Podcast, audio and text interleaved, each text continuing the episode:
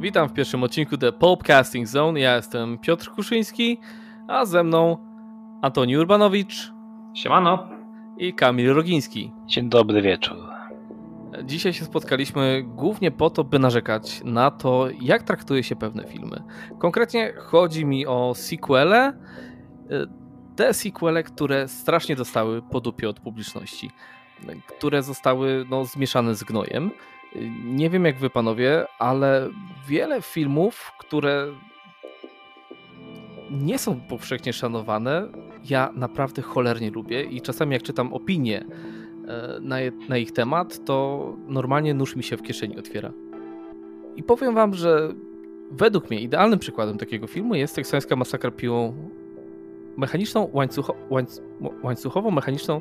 Wiecie co, e, w ostatnich czasach zawsze się mówi, że piłą mechaniczną, ale ja jakoś pamiętam z dzieciństwa, że, że kiedyś się na to mówiło piłą łańcuchową. Nie wiem, czy to jest mój jakiś efekt Mandeli, czy... Wiesz co, ja mam dokładnie tak samo i do dzisiaj chyba mówię, e, że łańcuchową. Ja tego kompletnie nie pamiętam, ale w sumie to tłumaczenie ma trochę sensu. Chainsaw. Jasne, no dobra, to w, w takim razie Teksańska Masakra 2 z 86 roku, również w reżyserii e, Tobiego Hoopera, która została nakręcona jakieś 12 lat po premierze oryginału, który jest absolutnym kultem i filmem kochanym przez wielu. No a dwójka, no niekoniecznie. Panowie, jak, jak oceniacie dwójkę? Bo ja osobiście się fantastycznie bawię przy tym filmie. Wiesz, ja kocham ten film, ale to jest. Y, to jest taki film, który wcale się nie dziwię, że on dzieli y, fanów jedynki, wiesz? Bo to jest zupełnie, ale to zupełnie inne kino. Jedynka to jest taki rasowy, atmosferyczny, surowy horror, a druga część to już jest praktycznie no, komedia komiksowa właściwie, że. No ale to też się bierze z tego, y, wiesz, jakby to już jest dekada różnicy, więc y, tak jak dla mnie pierwsza teksańska masakra jest takim wyznacznikiem luku filmowego z lat 70., tak w latach 80. kierunek, który obrał Toby Hooper jest, no nie wiem, według mnie naturalny. Wiesz, jak najbardziej jest naturalny, bo jedynka jest bardzo mocno w klimatach lat 70., tak? Jest takim wyrażeniem tych wszystkich takich psychospołecznych niepokojów tamtej dekady. No a dwójka to już wiadomo. To już jest era tego całego hiperkapitalizmu, ery Reagana, więc pierwsze ofiary w filmie to są no, japiszone, tak, jako znak czasów. Co zapowiada nam y, rodzaj y, zmiany estetyki zupełnie. No i przy okazji y, pokazuje taki no coś według mnie charakterystycznego dla slasherów z lat 80., czyli ofiary które nie wzbudzają sympatii i nawet cieszysz się, gdy zostają zarżnięte przez głównych złych. Ale czy w jedynce wzbudzali sympatię? Nie wiem, dla mnie to były zwykłe nastolatki. No ale dobra, można mówić o dwójce wiele złego. No ale no cholera jasna, to jest film z Denisem Hooperem, który walczy za pomocą piły łańcuchowej w finale. Znaczy, wiesz co, wydaje mi się, że powinniśmy zacząć od tego, czy faktycznie ta dwójka powinna była kopiować patenty z jedynki. No bo to jest chyba główny zarzut, jaki ludzie mają wobec te, tego filmu, że nie jest jak teksańska masakra numer jeden, że zbyt mocno różni się od oryginału, że idzie w kierunku pastiszu. Ale to był dobry kierunek dla drugiej części, bo taka prawda, że no, nie dało się w latach 80. powtórzyć tego samego, co w pierwszej części, tak? Bo nie wyszłoby to naturalnie. To musiał być film po prostu na miarę lat 80., czyli taki po prostu hałaśliwy i pełen humoru i gol, tak? Więc ta dwójka musiała po prostu taka być moim zdaniem. I ludzie tego nie zrozumieli. No wydaje mi się, że to gdyby zrobili w latach 80. film, który estetyką nawiązuje do lat 70., no to wtedy to już byłby film retro. To już byłby taki film, który e, sili się na nawiązania do poprzedniej epoki, a to byłoby totalnie niepotrzebne. Wiesz, mało kto się spodziewał, że w kontynuacji teksańskiej masakry usłyszymy jako pierwszy utwór utwór Oingo Boingo, co nie? Co może wypchnąć człowieka ze strefy komfortu po pierwszej części. Ale to akurat dla mnie dobrze, bo no, ja jestem akurat zwolennikiem e, sequeli, które no jednak znajdują swoją własną drogę, a nie trzymają się kurczowo oryginału. Zwłaszcza, że druga część filmu jest, moim zdaniem przynajmniej, mimo wszystko taka bardziej reprezentatywna dla całokształtu twórczości e, Topa Hoopera. Ja powiem nawet, że ja jestem zwolennikiem Oingo Boingo w ogóle. Ale nie, faktycznie masz rację, bo ten e, debiut Tobiego Hoopera, on w ogóle nie przypomina niczego, co zrobił e, później. No może trochę Eaten Alive, który też miał ten klimat e, zapyziałej amerykańskiej wsi. To nawet nie, nie tylko jest wyjątkowe dla jeszcze jego twórczości, ale w ogóle wybija się na tle wszystkich innych filmów z lat 70. No, to jest film, który się w ogóle nie starzeje, pierwsza część, więc ciężko to było pewnie potem przebić mu. No jedynka to jest w ogóle też taki film, który jakby łączy fanów zarówno arthouse'u, jak i takiego kina gatunkowego. Podczas gdy druga część to już jest jeden z tych filmów do piwa i pizzy. Ale to jest dobry film do piwa i pizzy.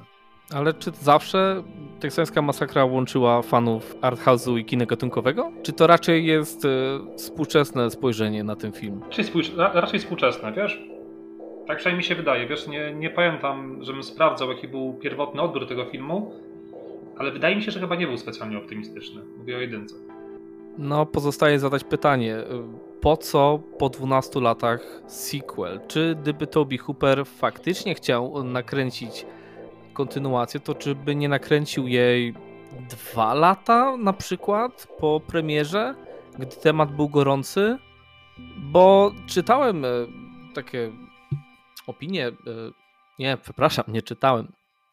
Był to materiał z dodatków do drugiej teksańskiej masakry z wydania Arrowa, gdzie był wywiad z reżyserem i on tam twierdził, że oryginalna teksańska masakra miała w sobie bardzo dużo czarnego humoru, ale ze względu na brud, brutalność i ogólny look tego filmu, ludzie tego nie zauważyli, więc postanowił nakręcić dwójkę, e, żeby te walory uwypuklić. I nie wiem jak wy, ale dla mnie to jest, e, no nie wiem, mi to śmierdzi bullshitem, nie kupuję tego że to jest chyba takie typowe gadanie starych reżyserów, którzy wiesz, po latach się próbują po prostu tłumaczyć z tego, co zrobili kiedyś i tak naprawdę to nigdy nie ma odzwierciedlenia w rzeczywistości tak naprawdę. Czyli po prostu film się nie przyjął, więc trzeba coś wymyślić, bo żeby nie wyjść na, no nie wiem, na pajaca, na idiota i tak dalej. Dokładnie. Swoją drogą, no nie wiem, mi się wydaje, że to była kwestia typowo finansowa, ponieważ e, Canon Films e, którego zatrudniło, traciło na nim kupę kasy. Wcześniejsze filmy dla, dla tej wytwórni, no to był Life Force, który miał budżet, e, jeżeli dobrze pamiętam, ponad 20 milionów dolarów, co dla Canona było wow. I ten film zarobił jakąś połowę. Potem byli Najeźdźcy z Marsa, którzy mieli połowę mniejszy budżet, ale również e, ten film się nie zwrócił. Więc wydaje mi się, że po prostu ktoś do niego podszedł i powiedział: Stary, tracimy na tobie forsę. Musimy się cholera odkuć. I nakreśl tę dwójkę, teksańską masakrę piłomechaniczną 2, no na pewno zarobimy z takim tytułem. No nie wiem, innego wytłumaczenia tutaj nie, nie potrafię znaleźć. A skoro już y, musiał zrobić tą dwójkę, no to po co miał się powtarzać? Bo by zrobił tylko cień własnego oryginalnego filmu, więc postanowił zrobić po swojemu, czyli zupełnie inaczej. Trochę na przekór. No, dwójka to jest prawie że właściwie parodia jedynki. W ogóle ta zmiana stylistyczna jest też na tyle silna, bo jakby nie patrzeć, cholernie ciężko byłoby odtworzyć ten unikatowy klimat jedynki. To jest taki, wiesz, film jedyny w swoim rodzaju jednak mimo wszystko. Trzecia część próbowała za to powrócić do, powrócić do tych starych właśnie surowych klimatów, no ale wyszło nudnawo, co nie? Bardzo nudna, bo powiem ci, że ostatnio sobie odświeżyłem. Cholera jasna, ja zasypiałem przy tym filmie. Dużo lepiej się bawiłem przy czwórce, która no teoretycznie też próbuje odwzorować ten look, ale tam jest Matthew McConaughey, który e, odwala piękną aktorską szajbę. Ale podobno się potem wstydził tego filmu. No, nie wiem czemu, nie rozumiem totalnie, ale okej. Okay. A skoro już mówimy o tych aktorskich szajbach, no to wróćmy do tego e, Denisa Hoppera, który jest moim bohaterem. Jak można. Słuchajcie, nie, nie, nie, bo ta, teraz mnie łapie taki wewnętrzny bulwers. Jak można nie kochać sceny pojedynku na piły mechaniczne? What the fuck? Wiesz, to jest absolutna e, zajebistość. No po prostu trzeba nie mieć duszy, wiesz? Swoją drogą mi się strasznie podobało to nawiązanie właśnie do dwójki w Mandy. Mam zawsze problem z nazwiskiem reżysera. Panos Kosmatos, tak? Dobrze tak, wymawiam? Tak. Okej, okay. w takim razie Kosmatos zdecydowanie musiał być fanem e, teksańskiej masakry piłą mechaniczną 2.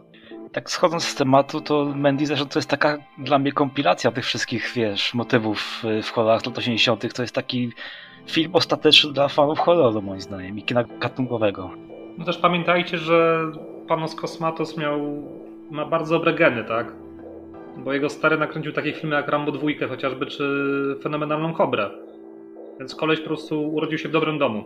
Okej, okay, tego nie wiedziałem. Odnośnie właśnie samej e, teksańskiej masakry 2, to co jest ciekawe, bo ten film naprawdę on nie jest pozbawiony wad. On ma problem z tempem momentami, fabularnie jest strasznie dziurawy, ale jak czytam krytykę tego tytułu, no to bardzo rzadko zwraca się uwagę przede wszystkim na to, a właśnie za ten kierunek artystyczny, co jest ciekawe. Swoją drogą, właśnie Lefty, czyli bohater grany przez Denisa Hoppera, on często krzyczy do Stretch, czyli e, głównej bohaterki, sister, sister, siostro, ale w filmie ma to taki wydźwięk, e, jakby on krzyczał kamratko, wiecie, jak, jak, jakby Aleksander Jabłonowski krzyczał kamraci. A podobno według oryginalnego scenariusza to miało być rodzeństwo, tylko zostało to wycięte i, i zostało jak zostało. Ale czy tak naprawdę możemy być źli za odbiór tego filmu wśród fanów jedynki? Wydaje mi się, że chyba niekoniecznie, bo faktycznie gdybyśmy mieli bez żadnych informacji wcześniej oglądać pierwszą część, później teraz zapuszczać drugą, no, bylibyśmy nieco zagubieni, prawda? I wydaje mi się, że to jest taki trochę też syndrom, yy, no, podam taki dosyć niefortunny przykład może, Odyseja Kosmiczna 2001 i Odyseja Kosmiczna 2010. Yy, pierwszy film to jest wiadomo, no niekwestionowane arcydzieło.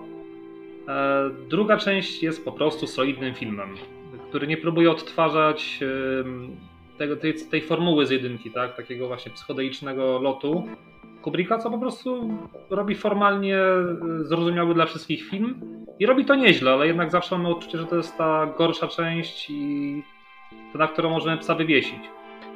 Powiedziałbym, że może w tamtym czasie, gdy ten film wyszedł, y, Teksańska Masakra, no fani jeszcze mogli mieć prawo być rozczarowani, ale po takim już czasie myślę, że już nie ma się za bardzo co spinać, to jest po prostu fajny kawałek historii i niezłe kuriozum, więc myślę, że z czasem już nie trzeba się spinać za bardzo za ten film, tak mi się wydaje. Dokładnie tak. Właśnie to chciałem powiedzieć przed chwilą, nie? że kurde, stary, został... Y, tyle czasu już minęło, że może warto zaakceptować pewne rzeczy i dać szansę tym filmom, bo też mam wrażenie, że pewne opinie latają tak jakby, bo wypada po pewnym filmie jechać, bo ogólna opinia jest y, niezaciekawa, bo krytycy zmiażdżyli, rozumiesz? I często po prostu ludzie zamiast e, otworzyć się na pewne kino, e, powtarzają po prostu, robią kalki. No a skoro już gadamy już tak o tych e, sequelach, które zostały totalnie zjechane, to panowie, pogadajmy o najlepszym sequelu wszechczasów. Howling, dwójeczka. Nie wiem, czy to najlepsze tu jest słuszne. Bo masz to z jednej strony bardzo taki specyficzny przypadek, przypadek y, filmowy, w którym ten film zarówno jest być może i faktycznie najlepszym sequelem, ale w tym samym czasie może i najgorszym, prawda? Znaczy, jeżeli ktoś faktycznie oczekiwał y, wiernej kontynu kontynuacji takiego filmu, który będzie trzymał poziom jedynki i będzie podobny klimatem, to na pewno jest to wielkie rozczarowanie, tak. Aczkolwiek ja nie potrafię się na tym filmie nie bawić, mimo że jest absurdalny, kuriozalny. Być może właśnie dlatego się tak dobrze na nim bawię. Bo jest kuriozalny, bo jest kolorowy, bo jest tandetny, kiczowaty i całkiem fajnie zrobiony przy tym. Bo słuchajcie, według mnie to jest e, cud, że ten film w ogóle się udał, że Filip Mora był w stanie ten film e, zrealizować, zwłaszcza przy tym, jaką on miał pokręconą historię powstawania. Bo chyba kojarzycie tę historię, co? Tak, znam tą historię bardzo dobrze. Choćby najważniejszy fakt, że film był kręcony w komunistycznej Czechosłowacji, nad karkiem duszeli właśnie komuniści, to nie ułatwiało sprawy. Zwłaszcza, że ta Czechosłowacja miała udawać Rumunię. Ale kogo to obchodzi? Jakaś tam Europa, nie Amerykanie się skumają. Znaczy ja się skumałem i dla mnie to był dodatkowy smaczek, gdy słyszałem czeski język. Na pewno wprowadza to taki dziwnie nostalgiczny klimat. Taki bym powiedział, kurczę, wakacje w dzieciństwie. Zawsze mi ten film się tak dziwnie kojarzy. Jasne, to trzeba jeszcze powiedzieć, że stroje wilkołaków, e, które Filip Mora dostał, to były stare stroje z planety Małp. Po prostu dostał paczkę, masz zrobić z tego wilkołaki, nara rać sobie. No to sobie poradził, tak?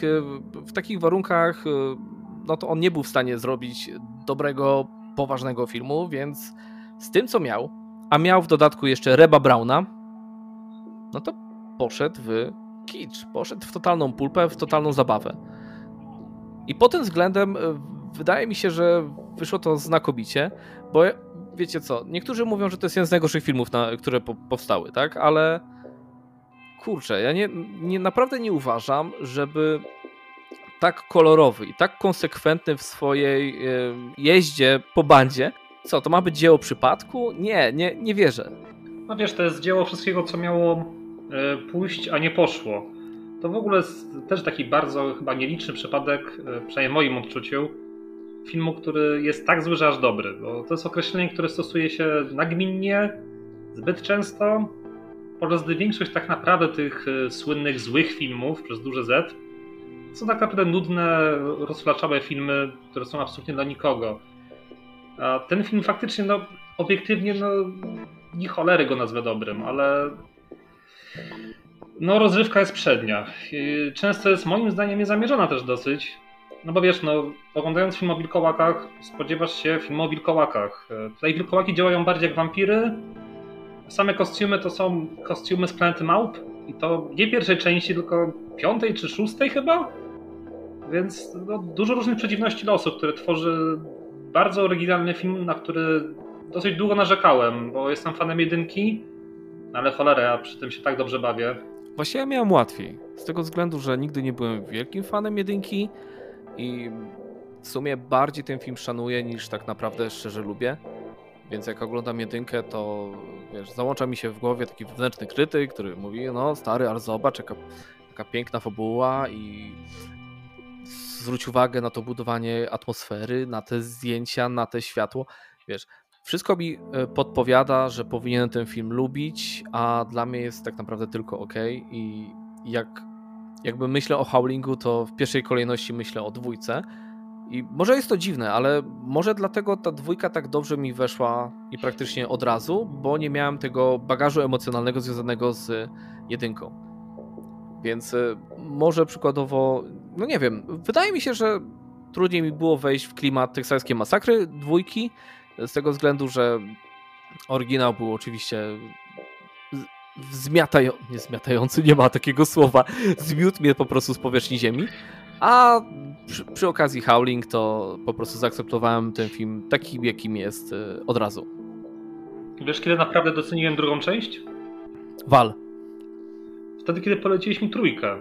Też Filipa Mory. Już fanu nie miałem przy tym filmie. Oj nie. Co ty dajesz? Wspaniały film, wspaniałe kino, wspaniała pulpa. Totalne szaleństwo. Starajmy się odróżniać pulpę od złych filmów. Trójka to po prostu była kompletna nędza.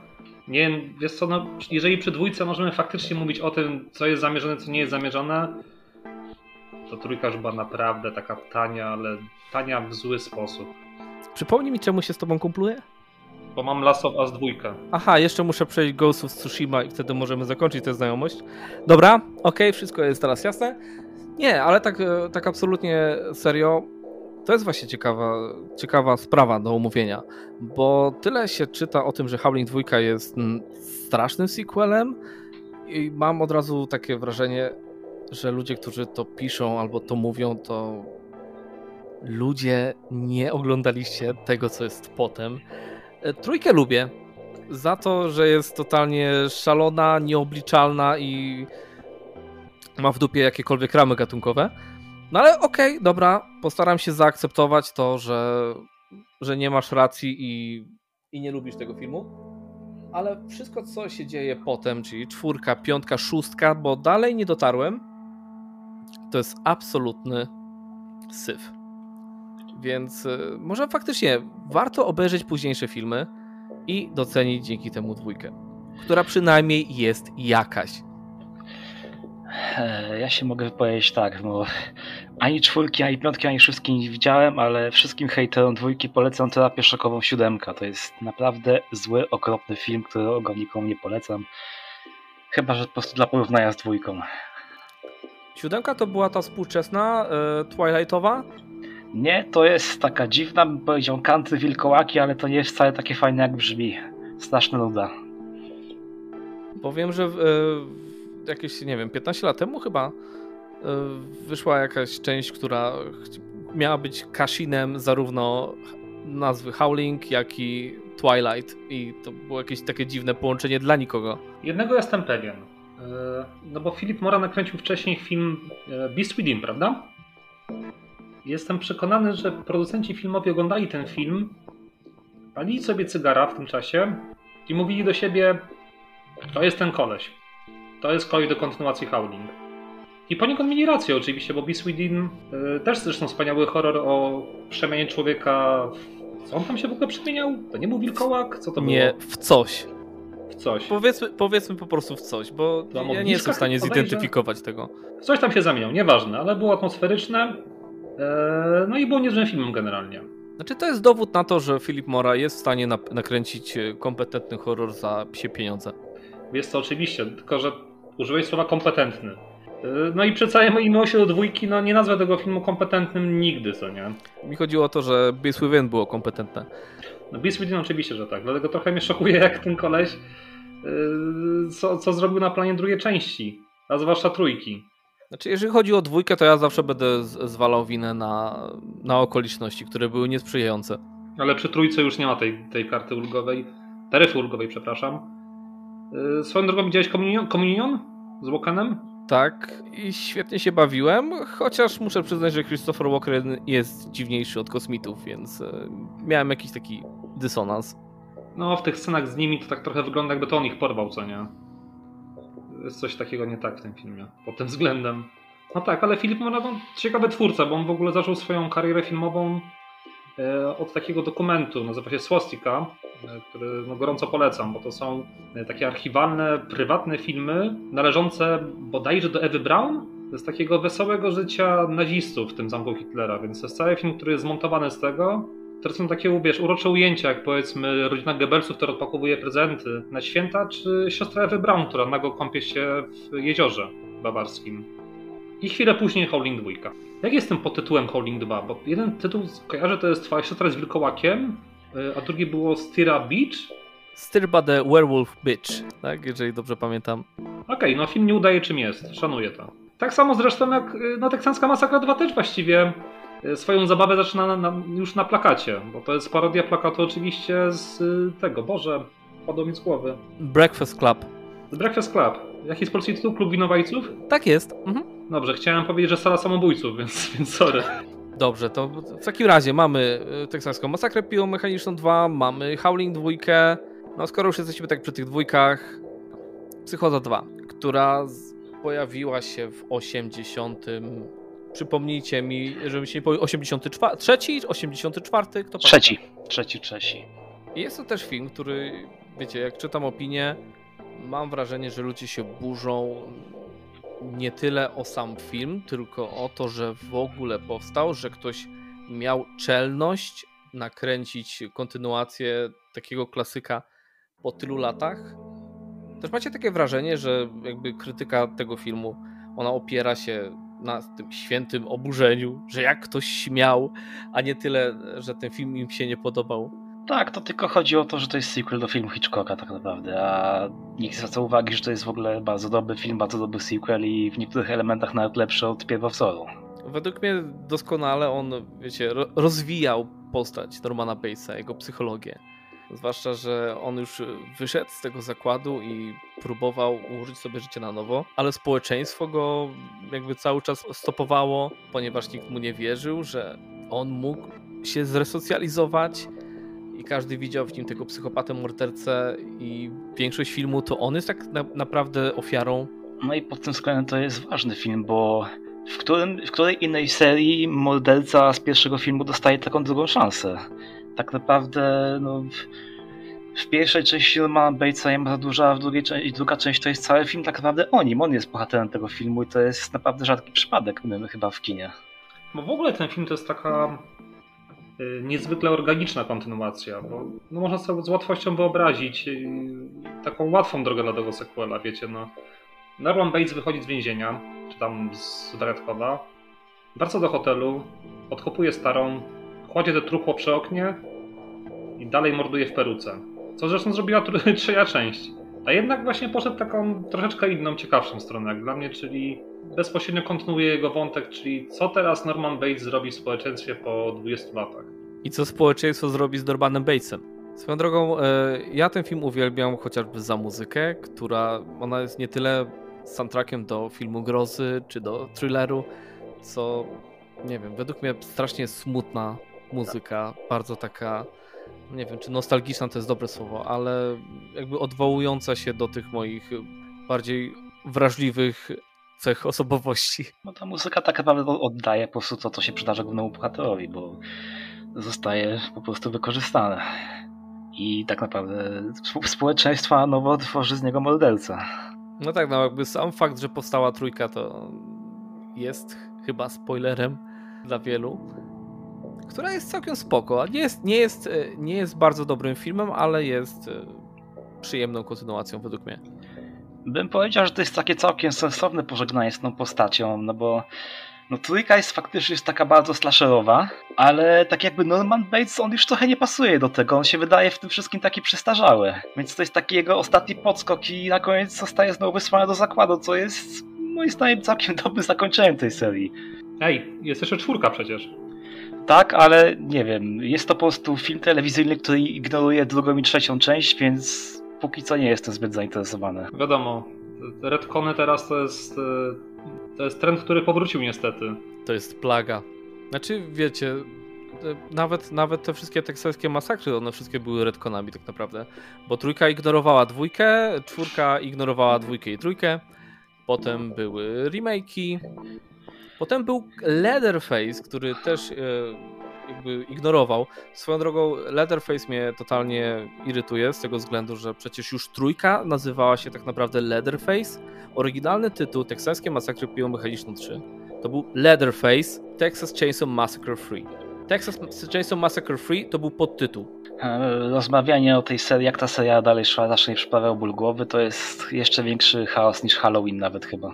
Znaczy, trzeba przyjąć, że każdy, każdy kolejny film z serii Teksańska Masakra tak naprawdę ma gdzieś pozostałe kontynuacje i liczy się tylko oryginał i ten nowy film. Więc w sumie, czy można to nazwać serią? No nie sądzę. To jest definiowanie siebie co każdą część, taki jakby e, miękki reboot co część. Tak szak, chyba największy burdel w dziejach popkultury e, posiadają X-Meni w obrębie swojej serii. I chyba nikt z nas nie jest na tyle odważny, żeby bronić na przykład Ostatniego Bastionu jako filmu, którego nikt nie lubi, a może powinien. Ja chyba lubię tylko pierwsze dwie części, tak szczerze. Ale to nie wiem, nie wiem, nie wiem czy jest sens rozmawiać o X-Menach. Jakby teraz nie, nie, tutaj. Nie, trochę, trochę, trochę, trochę głupio mi zostawiać X-Menów obok teksańskiej masakry. Tak.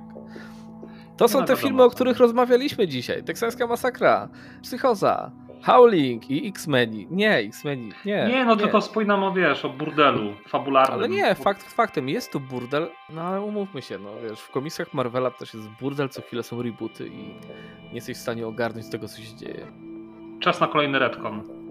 X-Meni 3, którzy ignorują wszystkie części. W sensie już teraz to chyba siódma część, czy tam szósta? Ale oni będą, oni teraz będą e, wciągani do MCU, więc, więc ten retcon no się wydarzy. No. Zrobi się mały retconik i wszystko wróci do normy na parę lat. Co do Psychodzy dwójki, to znowu powiem, podam ten przykład. Odyssea Kosmiczna 2001, Odyssea Kosmiczna 2010. Jeden film genialny, według niektórych, drugi film według e, większości jest to nieudany, wymuszony sequel, z czym ja się też kompletnie nie zgadzam. To generalnie tego typu filmy mają ten problem, że czy chcą, czy nie chcą, zawsze będą porównywane do swoich e, genialnych pierwowzorów. Ale jak dla mnie Psychoza 2 faktycznie wybrnęła z tego i poszła swoją drogą. A skoro już mówimy o tych kuriozalnych kontynuacjach, e, Nieśmiertelny 2. Nie, dobra, dole, tego się nie da, tego się nie da wybronić, nie. Nie pamiętam nie, dobrze, nie chcę o tym gadać. Chociaż dobra, spróbujmy, wiesz co, Chyba nie wiem, czy ja ten film lubię, chyba raczej nim gardzę, ale on jakiś tam swój taki VHS-owy klimacik mimo wszystko ma. Jest totalnie absurdalny od czapy, kompletnie rozpierdala cały lore, który powstał w poprzedniej części. No bo teraz ci nieśmiertelni to są jacyś tam galaktyczni bojownicy. Film dzieje się w takiej pseudo-cyberpunkowej przyszłości, gdzie nie ma słońca, ponieważ ten cały Christopher Lambert zasłonił, zasłonił chyba niebo czy coś takiego. E, tak, tam, e, wiesz co, to było związane z dziurą ozonową, jeżeli dobrze pamiętam. No naprawdę, no nie chcę być tym facetem, który tego filmu broni za wszelką cenę. Trochę, trochę mnie poniosło w tej chwili, więc e, to przepraszam jest za to. kiepski sequel. To jest, to jest akurat... to jest kiepski sequel. To jest akurat ten przy, przykład, którego my nie jesteśmy w stanie wybronić. Mimo szczerych chęci, bo mam sentyment dość nieśmiertelnego, ale od siebie dodam, że również nie lubię trójki, która jest totalnie nudna i byle jaka. Czy trójka nie retkonuje dwójki? Wydaje mi się, że retkonuje, ale pytanie, czy faktycznie retkonuje, skoro to się dzieje chyba przed, bo to się nie dzieje w przyszłości? Czy to nie jest midquel tak zwany, czyli film pomiędzy? Ciężko powiedzieć, bo nie żeby ci twórcy, wiesz, dbali w ogóle o takie rzeczy jak jakakolwiek spójność fabularna. No a skoro mówimy o filmach, które trudno wybronić, Egzorcysta 2.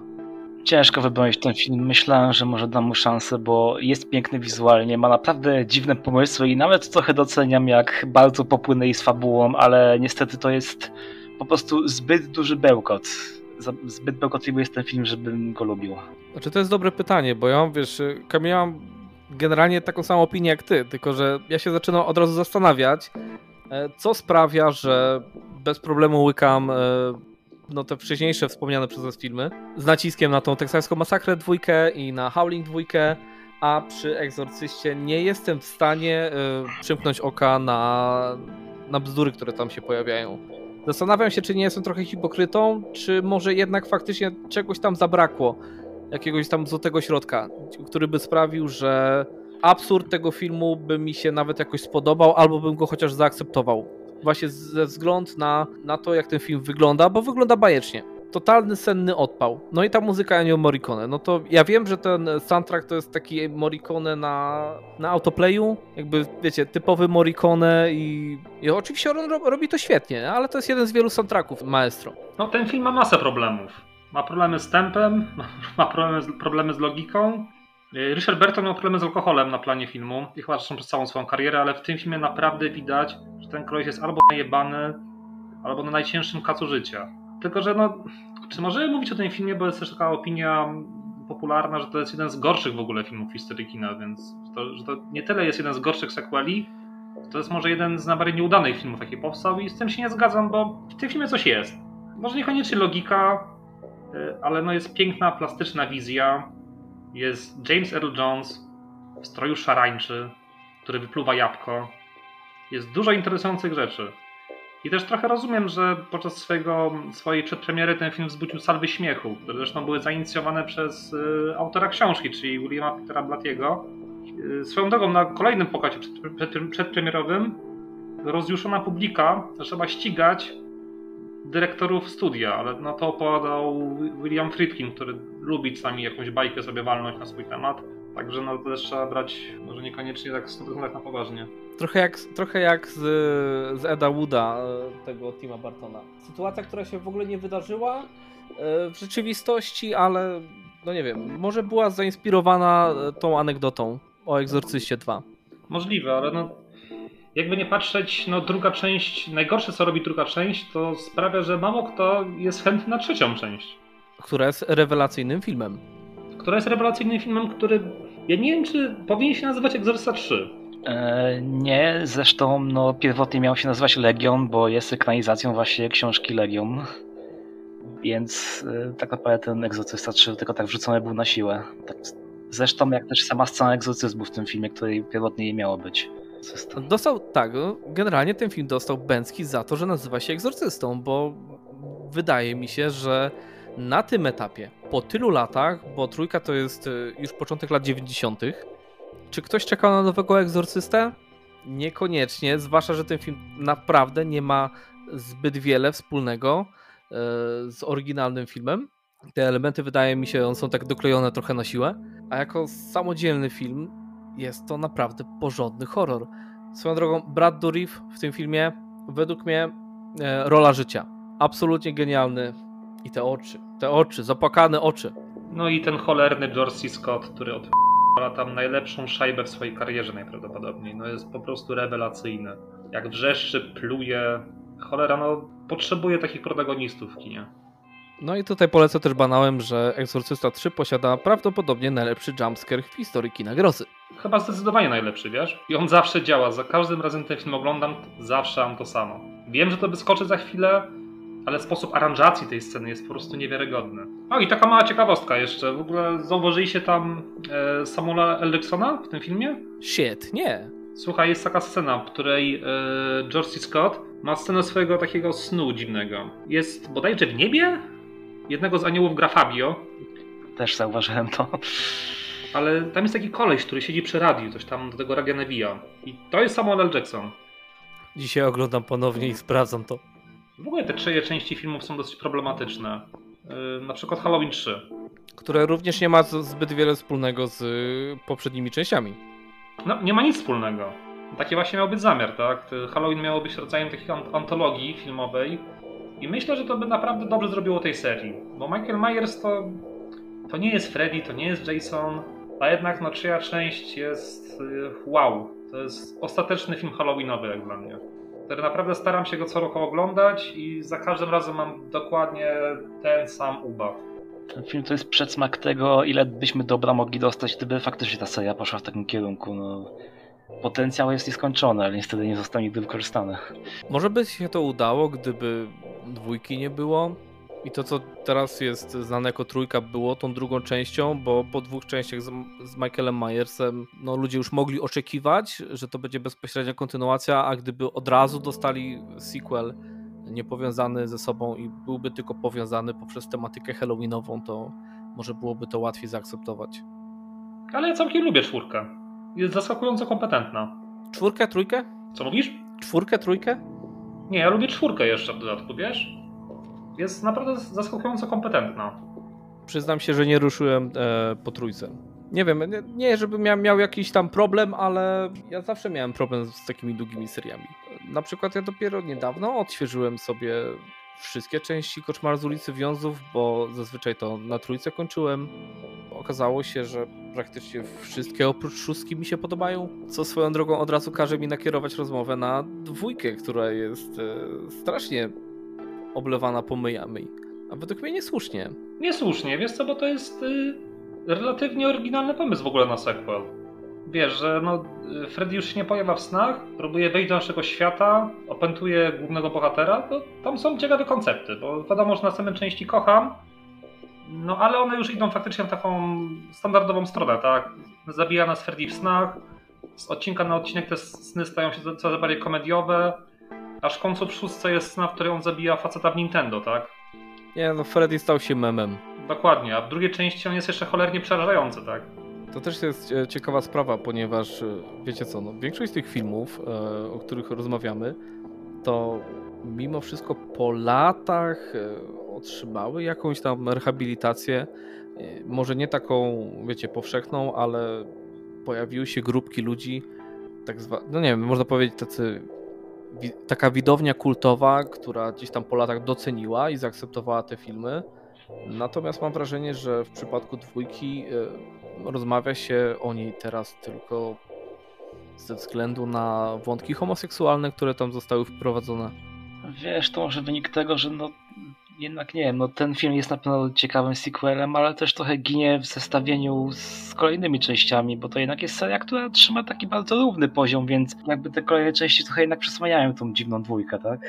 No sobie właśnie teraz tak analizuję w głowie. Trójka chyba jest najlepiej ocenianym sequelem. Wiele osób mówi, tak. że, że trójka jest w ogóle najlepszą częścią Koszmaru z ulicy Wiązów. Czwórka może tak niekoniecznie, ale w sumie czwórkę lubię najbardziej. Czwórka nie jest zła. Powiedziałbym, że w piątce się to już robi takie trochę naprawdę głupie. Powiedziałbym. No, ja lubię piątkę. To jest chyba mój trzecia moja ulubiona część serii. Piątka jest jeszcze spoko. Ja generalnie bardzo lubię e, główną bohaterkę tych obu części. Ona się nazywała Alice. Tak. Bardzo, cieka bardzo ciekawa przemiana postaci. Jakby nie jest, nie jest taka jednowymiarowa. Ja wiem, że, że ta przemiana wynika z, z powiązania tej bohaterki z, z Freddy, bo tutaj kto nie oglądał, to pewnie się teraz. W momencie, gdy Freddy zabija kolejne ofiary, to Alice jest jakby, nie wiem jak to teraz ładnie to określić, jest jakby przekaźnikiem, mediatorem pomiędzy e, Freddy Kruegerem a, a snami pozostałych nastolatków, więc w momencie, gdy, gdy Freddy się pożywia ich duszami, to ona przejmuje pewne cechy charakteru innych postaci i ich umiejętności, co w ogóle skutkuje bardzo fajnym finałem. Ale piątka ma y, świetny motyw z, z motocyklem. Trochę mi się kojarzy od razu z Tetsuo. To jest najlepsza scena w tym filmie. Y, lekko gotycki klimacik, co nie? W piątce jest ten y, przerażający dzieciak z dziwnymi oczami. Ten z Jurassic Parku. Tak jest. Dobra, to jest ten dzieciak, który, jak ktoś nie wiedział, to nie mówimy o tym głównym dzieciaku tego filmu, tylko o tym w bachorze, który porównuje bodajże dinozaury do kurczaków czy do indyków i tym samym sposobem strofuje sama Nila w jednym z początkowych scen. A skoro mówimy o kurczakach, to wiecie, czego bym nie porównał nigdy do kurczaka? Obcego. Nie, to było straszne. To było zajebiste. Ale to było najgorsze przejście na temat, jakie w życiu, w życiu słyszałem. Dzięki. Bu. No dobra, nie, e, skoro już e, popełniłem to straszne porównanie, co sądzicie o sequelach? No bo dwójeczka, ok, jest e, powszechnie szanowana i kochana, ale na trójeczkę, no, lubi się patrzeć nieco inaczej. Ja kocham trzecią część. Absolutnie ubóstwiam ten film. Bo w ogóle trójka, podobnie jak Howling 2, miał gigantyczne problemy preprodukcyjne.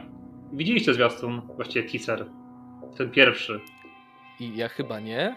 E, tak, widziałem. Pierwotnie miało się dziać na ziemi. Tak, i tam też się pojawia data e, premiery filmu.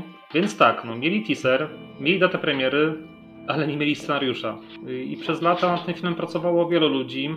Pierwotnie to był bodajże Vincent Ward. I jego wersja scenariusza opierała się na tym, że ten film miał dziać się na takiej drewnianej stacji kosmicznej, zamieszkiwanej przez mnichów. Później się pojawił William Gibson, taką, który chciał trochę przenieść ten taki horror obcego w realia cyberpunku. Też nie pykło. Więc ostatecznie, no, wyszło jak wyszło, tak? David Fincher zaczął pracować nad tym filmem w momencie, kiedy do premiery zostało bardzo niewiele czasu, y, a studio bardzo go mocno kontrolowało, więc na przykład on na tym filmie po latach mówi, że to było najbardziej traumatyczne doświadczenie jego życia. Z czym oczywiście no, ciężko polemizować, ale ja ten film naprawdę lubię i naprawdę ja w nim widzę y, masę elementów charakterystycznych dla twórczości Finchera. Wydaje mi się, że rezultat był jak najbardziej udany i chyba jedyne do czego mógłbym się przyczepić to efekty w niektórych momentach ale sam koncept tej takiej planety więziennej, e, no, wydaje mi się, on umożliwił powrót nieco do korzeni, ponieważ znowu mieliśmy horror, a nie kino akcji, gdzie jeden obcy stanowił potężne zagrożenie. Nie można było się go w łatwy sposób pozbyć, więc każde pojawienie się obcego jednak wiązało się z odpowiednią dawką grozy. No i nie ma co tutaj ukrywać, ten film też ma kilka naprawdę już ikonicznych scen. No chociażby to, y, to słynne ujęcie obcego zbliżającego się do replay, czy końcówka. Ten film w ogóle jest cholernie przeciągnięty pesymizmem. To jest coś cudownego. To jest cudowna trzecia część serii, która już na samym początku właściwie zabija wszelką nadzieję. No bo patrzcie, Newt nie żyje, Hicks nie żyje, a Ripley zamiast y, wylądować może w końcu na, na tej cholernej ziemi, ląduje na planecie skazańców, która jest odcięta od technologii i od komunikacji zresztą wszechświata. E, też mi się podoba w tym filmie właśnie to uczucie beznadziei, ale też w sumie się zastanawiałem, się pojawia pytanie, czy w ogóle faktycznie trzeba było aż w takim kierunku drastycznym iść, żeby nie wiem, czy ta postać Ripley aż na takie coś na pewno zasługiwała, patrząc na poprzednie części. Może niekoniecznie Ripley na to zasługiwała, ale pytanie, czy, czy ta seria potrzebowała happy endu.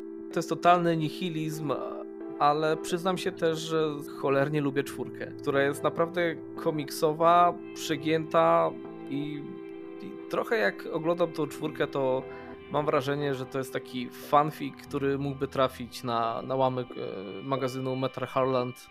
Jak najbardziej tak i to jest taki wręcz stereotypowo naciągany sequel. Czyli nasza bohaterka ginie, na pewno ginie, tak? No wpada cholera do, do pieca. No, nic z tego więcej nie, nie, nie da rady ulepić. Więc zostaje nam tylko jeszcze jedna opcja. Możemy ją splanować. To jest najbardziej idiotyczny pomysł na, na wejście na film, ale wiecie co, ja też ten film bardzo lubię. To jest, to jest taki obcy z Polsatu po prostu. No. Trochę mi się zawsze kojarzy ten film z sequelami Resident Evil. One też takie coraz bardziej absurdalne były właśnie ta bohaterka z supermocami. To jest ten sam klimat dla mnie, tylko dużo wcześniej, w latach 90. I dużo lepiej zrobione. To prawda. Ten film w ogóle jest fajnie nakręcony, bo to jest film Jean-Pierre Geneta. Podobnie jak Trójka jest mocno fincherowska, tak ten film jest bardzo mocno w stylu y, Jean-Pierre Geneta. Nie, nie wiem, czy go widzieliście, jakieś tam filmy jego. Na przykład no, Delikatesen czy Miasto Zaginionych Dzieci. A my nawet nie będziemy rozmawiać ten film. To była jego? Twórcy się kończy na Obcym czwórce, jak dla mnie. Amelia była jego? Tak. Co mu się stało? Obcy 4. Wow. Nie, nie, sorry chłopaki, e, potrzebuję chwili, żeby to przetrawić, bo ciężko mi sobie wyobrazić, że ktoś nakręcił tak fajne, charakterystyczne filmy, po czym wyskoczył za Amelią. To jest, nie, nie wiem, trochę mi to rozsadza banie. Tak, to jest obce od reżysera Ameli. Tak powinien być reklamowany po latach. Nie, wolałbym, żeby tak nie był reklamowany. Wydaje mi się, że Nie, no wiadomo. że to odstrasza bardziej niż re rekomenduje cokolwiek. Co trzeba powiedzieć jeszcze, że e, scena zabijania nieudanych klonów, e, ona zawsze będzie mnie niszczyła emocjonalnie. To jest w ogóle jeden z mocniejszych momentów całej serii tak naprawdę. Mhm. Zdecydowanie. Znaczy, Ten film też, no oczywiście ma masę problemów, ale do, dostarcza te, takiej właśnie może trochę tępej rozrywki, jest pulpowy do bólu. Ale też taki, ma taki swój właśnie ten artystyczny francuski sznyt. Takie dziwne przekrzywione ujęcia na krzyczące twarze. Coś tam też jest ciekawego w tym filmie i myślę, że no, wiele osób po prostu do niego podchodzi na takiej zasadzie, że to jest czwarta część serii, która klonuje główną bohaterkę, która już zginęła. No bo faktycznie, no, premis tego filmu jest dosyć żenujący. Ale też z jeszcze innej strony to jest y, pierwszy film serii, który pokazuje, co by się stało, gdyby w końcu korporacja położyła swoje łapy na obcym. No i wydarzyło się e, ma bardzo krytykowane stworzenie, które jest e, jakby hybrydą człowieka i obcego.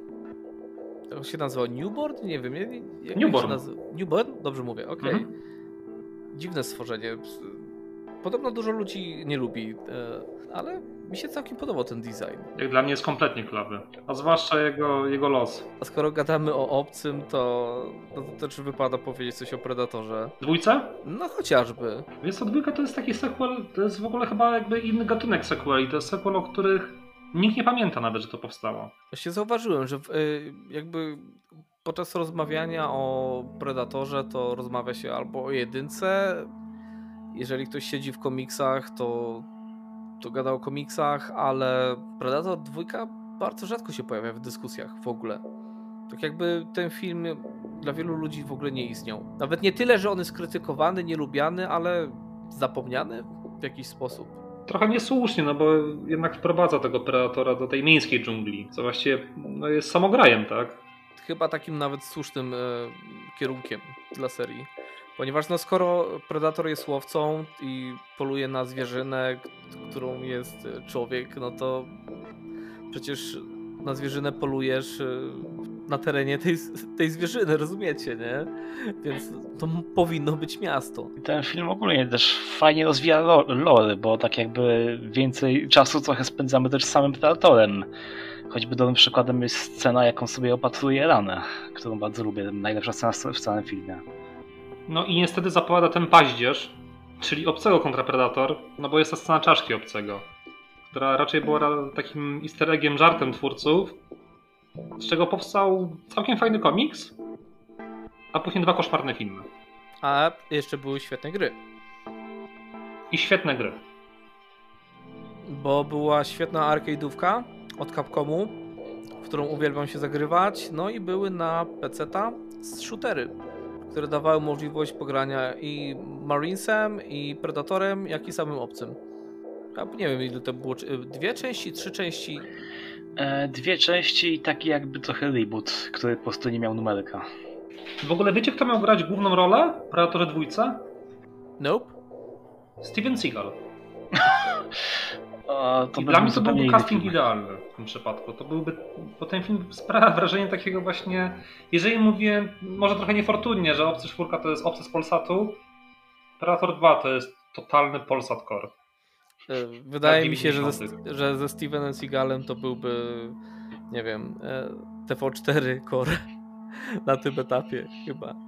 Wiesz, na etapie grubego Seagala to może i tak. Ale pamiętajmy rok produkcji, to jest 92 rok? 90, no to to jest, wiesz, Seagal w swoim najlepszym momencie kariery, gdy jeszcze wyglądał jak człowiek. Gdy jeszcze nie tańczył, słuchaj, na dworze u Putina, gdzie nie molestował kobiet jeszcze, albo przynajmniej to jeszcze nie wyciekało do publicznych y, wiadomości. Więc no myślę, że tak, że Predator 2 z Seagalem to by było coś, skoro w jedynce grał Schwarzenegger, to w dwójce powinien zagrać Seagal. No ale chociaż, wiesz, ten Danny Glover wcale nie był taki zły w tej roli, bo Nie, jest okej. wiecie, jakby nie był w stanie walczyć z Predatorem e, pod względem siły fizycznej, no to jednak taki spryt ludzki pasował do tej roli, mimo wszystko. No tak, ale weź sobie wyobraź ostateczne starcie Seagala z Predatorem na statku kosmicznym. No stary. Jeżeli to miałby być Steven Seagal, to ostateczne starcie wyglądałoby tak, że Steven Seagal by e, poleciał na planetę predatorów, wszedłby do knajpy pełnej predatorów i rozbi rozbijałby butelki na głowach. To jest chyba taki, taki, to, to taka typowa scena z filmów Seagala, gdzie on gdzieś tam wchodzi do knajpy i robi pierdol. Czy się mylę, czy mam jakąś taką dziwną projekcję typowego filmu z Seagalem? Nie, ona jest całkiem słuszna, wiesz, bo też widzę tą scenę. Wchodzi, nie wiem z to jest film, ale oczami wyobraźni widzę, jak Seagal wchodzi do baru, yy, bierze ten, jak to się nazywa, yy, co się, jak gramy w bilarda, to gramy kulami, tak? Bierze kulę i rozp... wszystkim twarze. Była taka scena. Ja mylę te filmy z Seagalem, na mnie są wszystkie takie same. Nie wiem, te filmy naprawdę się zlewają w całość, jeżeli chodzi o Seagala. Się totalnie zlewają w całość. Żeby nie było, jestem miłośnikiem tego Seagala. Ale wszystkie filmy ma identyczne. Teraz przy okazji zacząłem myśleć o filmie Wykidajło z Patrykiem Swayze. Nie wiem dlaczego mój mózg robi dziwne rzeczy, więc... Patrick Swayze kontra Predator? Pewnie. Myślę, że to mogłoby się udać. Na pewno bardziej niż e, późniejsze jakby takie nijakie kontynuacje. Słuchaj, no idąc tym tropem, tak? W dwójce miał zagrać Seagal, nie wyszło, wzięli danego Glovera z zabójczej broni, no ale w czyjej części przeciwnikiem jest Adrian Brody. Dziwny casting. Strasznie dziwny casting. Zresztą właśnie, no druga część właśnie przynajmniej stara się no, trochę tą formułę urozmaicić, a trzecia część, czyli Predators bodajże, to jest właśnie taka mniej czy bardziej kopia jedynki, czyli to, to prawda się dzieje na innej planecie, a to znowu jest, wiecie, dżungla. Nie, nie, Antek, po... E, Antek, no? to był Predators, a potem powstał Predator kolejny. E, swoją drogą e, dyskusja na temat gównianego nazewnictwa kolejnych filmów to, to też jest temat rzeka. To trochę mi się przypomina trochę mi się przypomina sytuacja z The Thing, z tego sprzed paru lat, gdzie ludzie nie wiedzieli, czy, czy jest to remake, czy sequel, bo nazywa się tak samo jak film Carpentera. Nie, nie róbcie tak, drodzy filmowcy, nie róbcie tak. Nienawidzę tego. Coś mi podpowiada, że chyba wiem, jak będzie się nazywać e, nowa część Egzorcysty, która jest od reżysera yy, nowych Halloween. Jak myślicie, co to będzie za nazwa? The Exorcist. Na pewno to będzie to. Na miliard procent. Tak bardzo nie czekam. Ale hola hola. Gadamy o Temperatorze dwójce. Mamy jeszcze w serii Obcym trzeci niedoceniany sequel, przynajmniej dla mnie, czyli Prometeusz, który rozumiem każdy zarzut co do tego filmu. Zresztą jak w przypadku pozostałych sequeli, które omawialiśmy.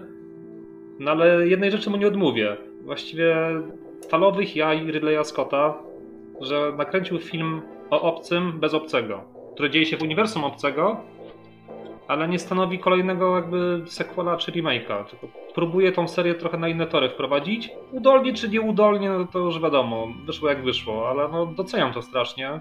I w tym samym czasie strasznie nie doceniam tego, co się wydarzyło później, czyli e, jak to było? Obcy Przymierze? Tak, Obcy Przymierze.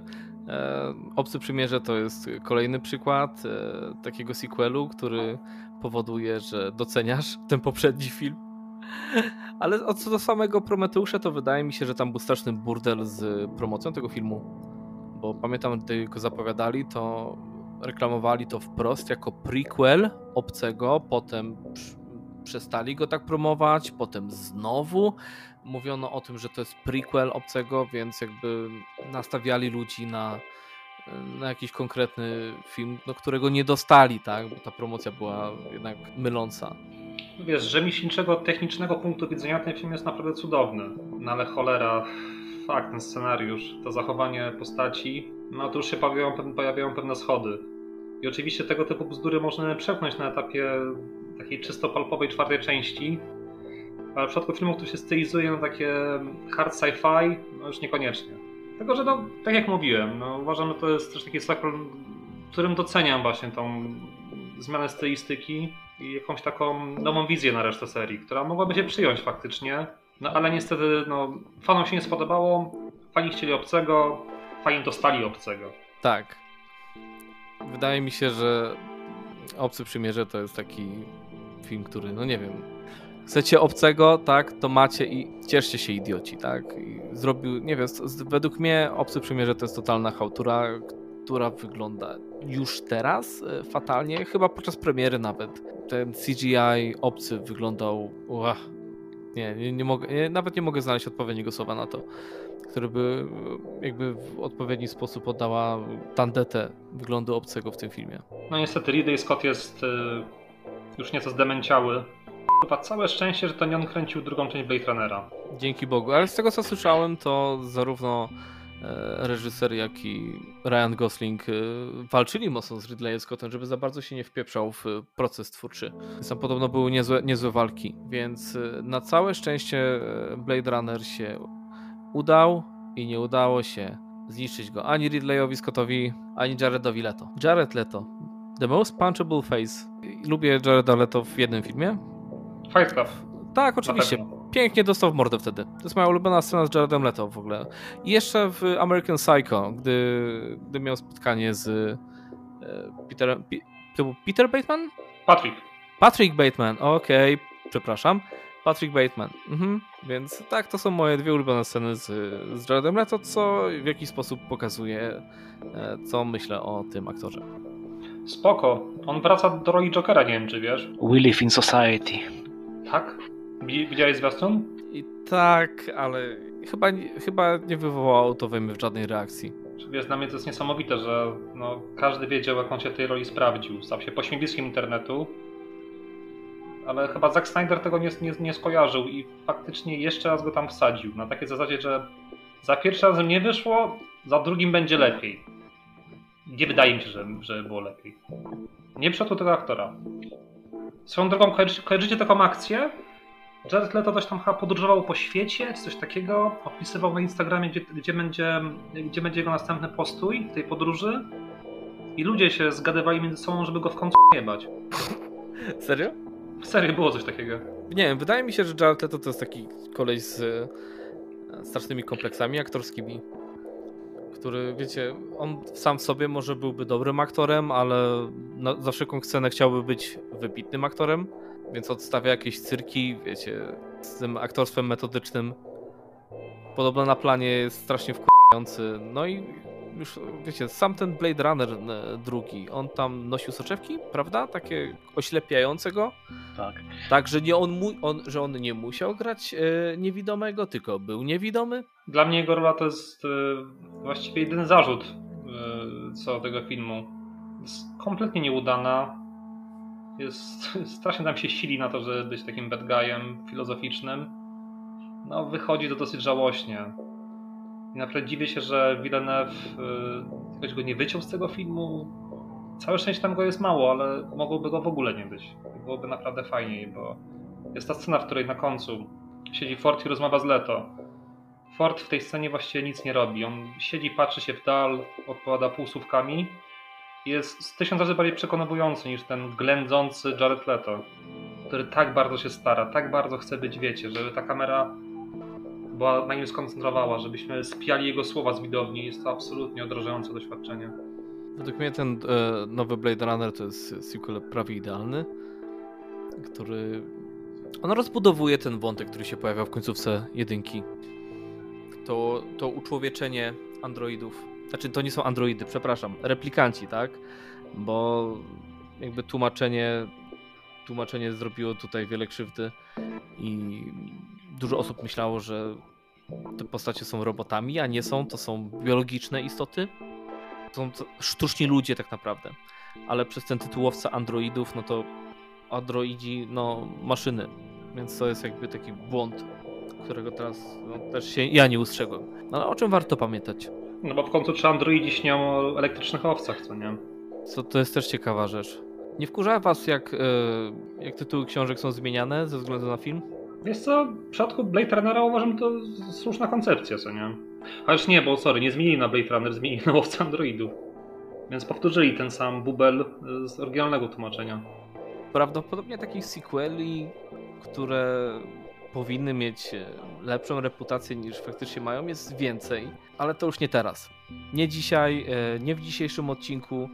Natomiast jeżeli ktoś by chciał podzielić się swoją własną opinią na temat tych filmów, o których rozmawialiśmy, to zapraszamy do, oczywiście do komentowania, do pisania. Można napisać, że jesteśmy idiotami, ale można też napisać, że z kimś tam się zgadzacie.